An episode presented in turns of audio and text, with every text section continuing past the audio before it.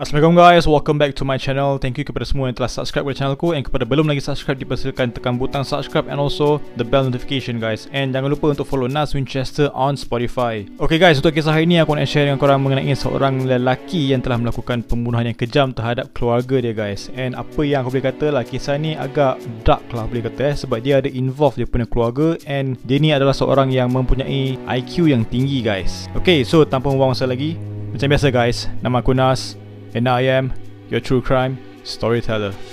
Let's go.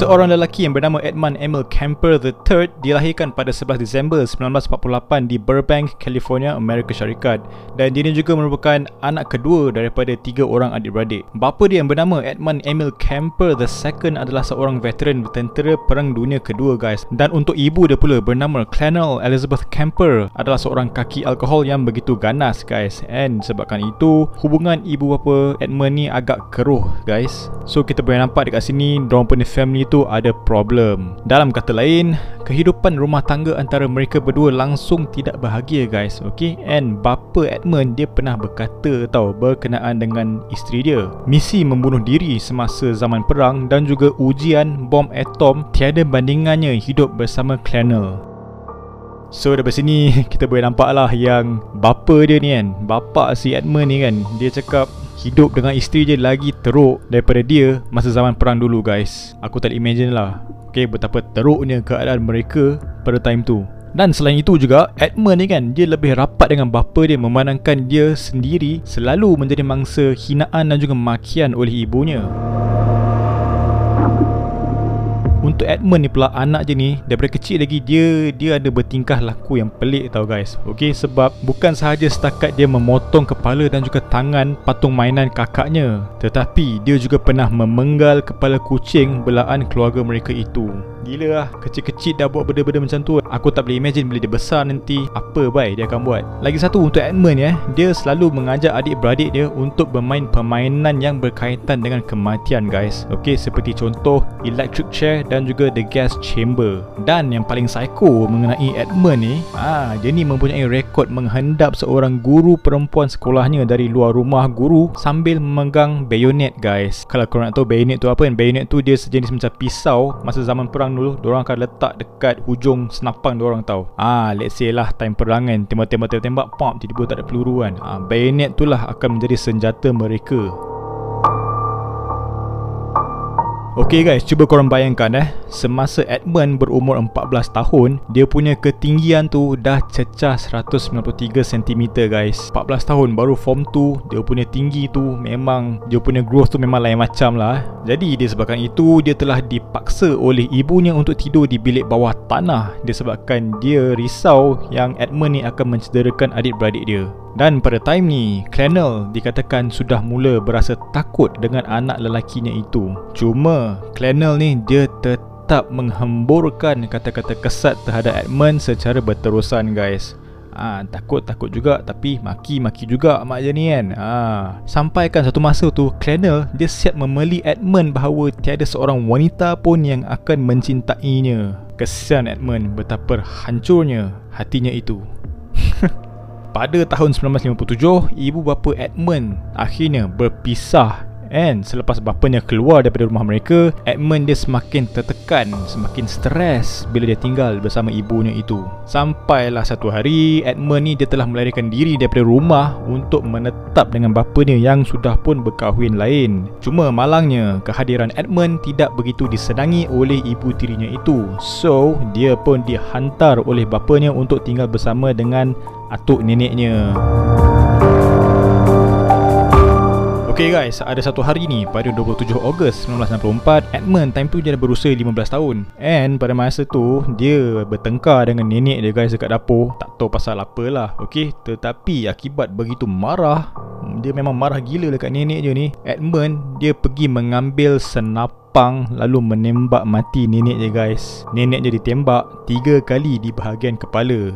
Tergamak tu, aku tak tahulah dia punya marah tu sampai macam tu kan. Aku tak tahu macam mana dia punya baran lah mamat ni eh. Dan kemudian datuk dia pula juga menerima nasib yang sama apabila dia telah ditembak semasa dia sampai ke rumah. And the reason why Edmund membunuh datuknya is because dia tak nak datuk dia tahu bahawa isterinya telah ditembak oleh cucunya sendiri. And then selepas pembunuhan tersebut, Edmund dia bertindak untuk menelefon ibunya bagi memberitahu apa yang telah berlaku.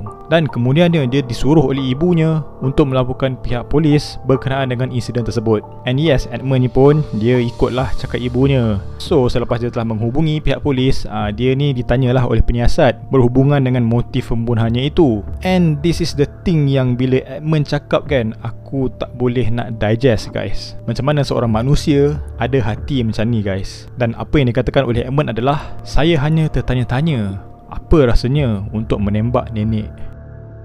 Oh, damn.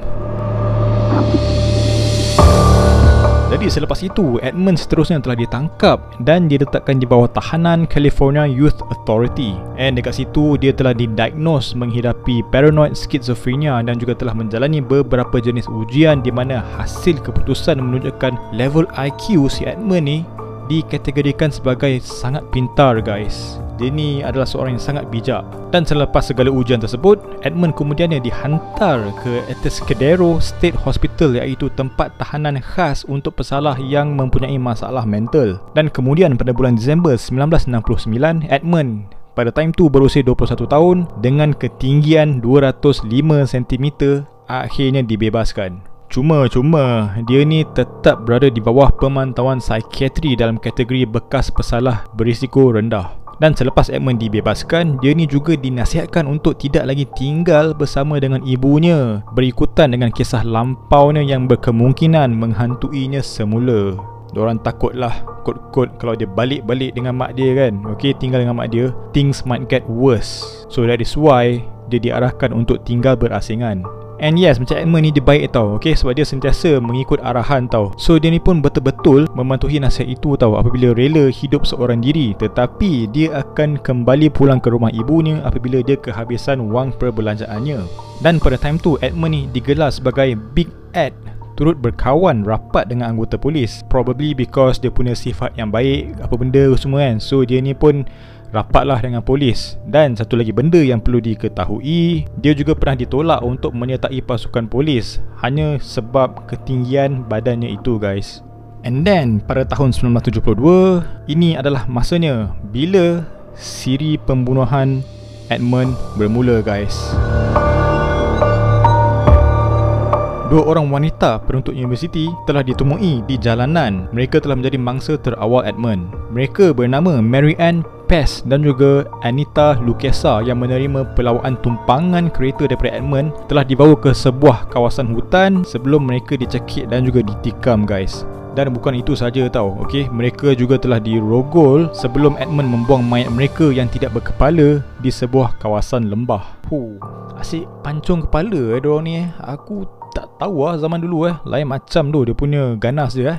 Apa-apa pam kepala, apa-apa pam kepala dulu kan. Dah syatulah. Dan pada tahun yang sama juga, seorang pelajar tarian Korea berusia lima belas tahun bernama Aiko Koo turut menerima nasib sama seperti Mary dan juga Anita. Dan Edmund ni kan, dia tidak pernah puas guys, okay? Sebab seterusnya dia ada membunuh tiga lagi orang pelajar wanita yang ditemuinya di kawasan kampus. And then kepala daripada salah seorang mangsa tersebut telah ditanam di kawasan rumah ibunya. Aku tak tahu apa sebab why dia nak kena tanam salah seorang tu punya kepala dekat rumah ibu dia guys. Uh, aku jam bye. Serius bye, aku jam. Tetapi bukan itu saja guys. Okey, sebab Edmund ni dia ada melakukan satu pembunuhan yang paling dahsyat. And yes, aku admit lah benda ni memang dahsyat gila lah. Sebab pembunuhan paling dahsyat yang telah dilakukan oleh Edmund itu adalah dia telah membunuh ibunya sendiri guys, dengan cara hentakkan tukul semasa sedang tidur. And bukan itu sahaja, sebab ada satu benda yang bagi aku is memang menjijikkan. Memang aku boleh kata lah, aku tak boleh nak brain, aku tak boleh, tak boleh nak digest. Ada orang yang akan buat macam ni tau, okay? Sebab Edmund, dia ada melakukan kegiatan seksual terhadap kepala ibunya yang telah dipenggal itu, guys. Okey, dan disebabkan berasa terlampau geram dengan makian yang diterimanya selama bertahun-tahun, Edmund menggerak lidah dan juga mengeluarkan peti suara ibunya untuk dibuang ke dalam tong sampah. Kemudian tak lama selepas itu, Edmund telah menjemput seorang rakan baik ibunya untuk datang ke rumahnya. Why is because hanya satu sebab, guys, tak lain tak bukan hanya untuk membunuhnya. Aku tak pasti kenapa, tetapi aku rasalah sebab dia rakan baik mak dia. So kalau dia macam perasan mak dia dah tak ada kan, ha, mesti akan ada laporan polis itu ini semua kan. Jadi selepas dia dah settle segala pembunuhannya itu, Edmund akhirnya membuat keputusan untuk menghubungi pihak polis dan juga untuk membuat pengakuan pembunuhan berantainya yang telah dilakukan. Tapi kan, apabila dia dah buat pengakuan, dah buat report polis semua kan, okay, pada awalnya pihak polis tak ambil serius langsung, guys, tentang pengakuannya itu. Ah, tetapi once dia mendedahkan motif pembunuhan termasuklah bukti penting seperti lokasi mayat, barulah polis betul-betul mempercayainya. Okey, so apa terjadi eh kepada Edmund selepas itu? Okey, Edmund ni dia telah didakwa atas lapan pertuduhan membunuh dan jenis juga ada meminta untuk dijatuhkan hukuman mati. But then pada akhirnya Edmund dihukum tujuh hukuman penjara seumur hidup. So macam sekarang ni, Edmund dia sedang meringkuk di penjara perubatan California yang selalu menerima wawancara daripada wartawan dan juga pihak berkuasa secara sukarela. And pasal Edmund Kemper ni kan, kalau korang nak tahu dengan more in detail mengenai dia ni, korang boleh tengok dekat Netflix berjudul Mind Hunter. So dekat situ dia akan ceritakanlah siapakah Edmund Kemper ni, apa yang telah dibuat dan sebagainya, guys. Okay, it is a quite a good series lah boleh kata eh. Best juga tau sebab aku dah tengok. So korang boleh check it out. Yes, macam aku cakap pada awal tadi lah, bagi aku kisah ni agak dark lah boleh kata eh, sebab dia ada involve keluarga dia semua kan. Dan dia ni adalah seorang yang pandai, dia punya I Q memang tinggi gila selepas uh, menjalankan beberapa ujian kan.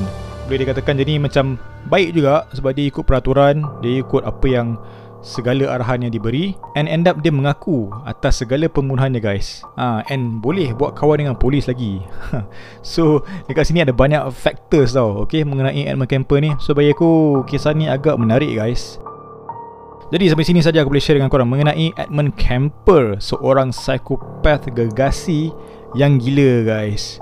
Okay, pembunuhannya memang mental, legit one hundred peratus. So kalau korang ada nak cakap apa mengenai kisah ini, korang boleh tinggalkan dalam chat box ataupun comment section. Aku nak cakap thank you sebab tengok video aku berawal sampai habis, and aku nak minta maaf atas segala kekurangan dalam konten ini. I look forward for next content for you guys. Jangan lupa untuk subscribe kepada channel aku kepada yang belum lagi subscribe, and jangan lupa untuk follow Nas Winchester on Spotify, guys. I really appreciate your support. As always, guys, never stop creating, always do what you love. Tak payah fikir apa orang cakap, yang penting korang happy, and yang lagi penting is korang stay safe, stay healthy. Take care, guys. Assalamualaikum. Bye-bye.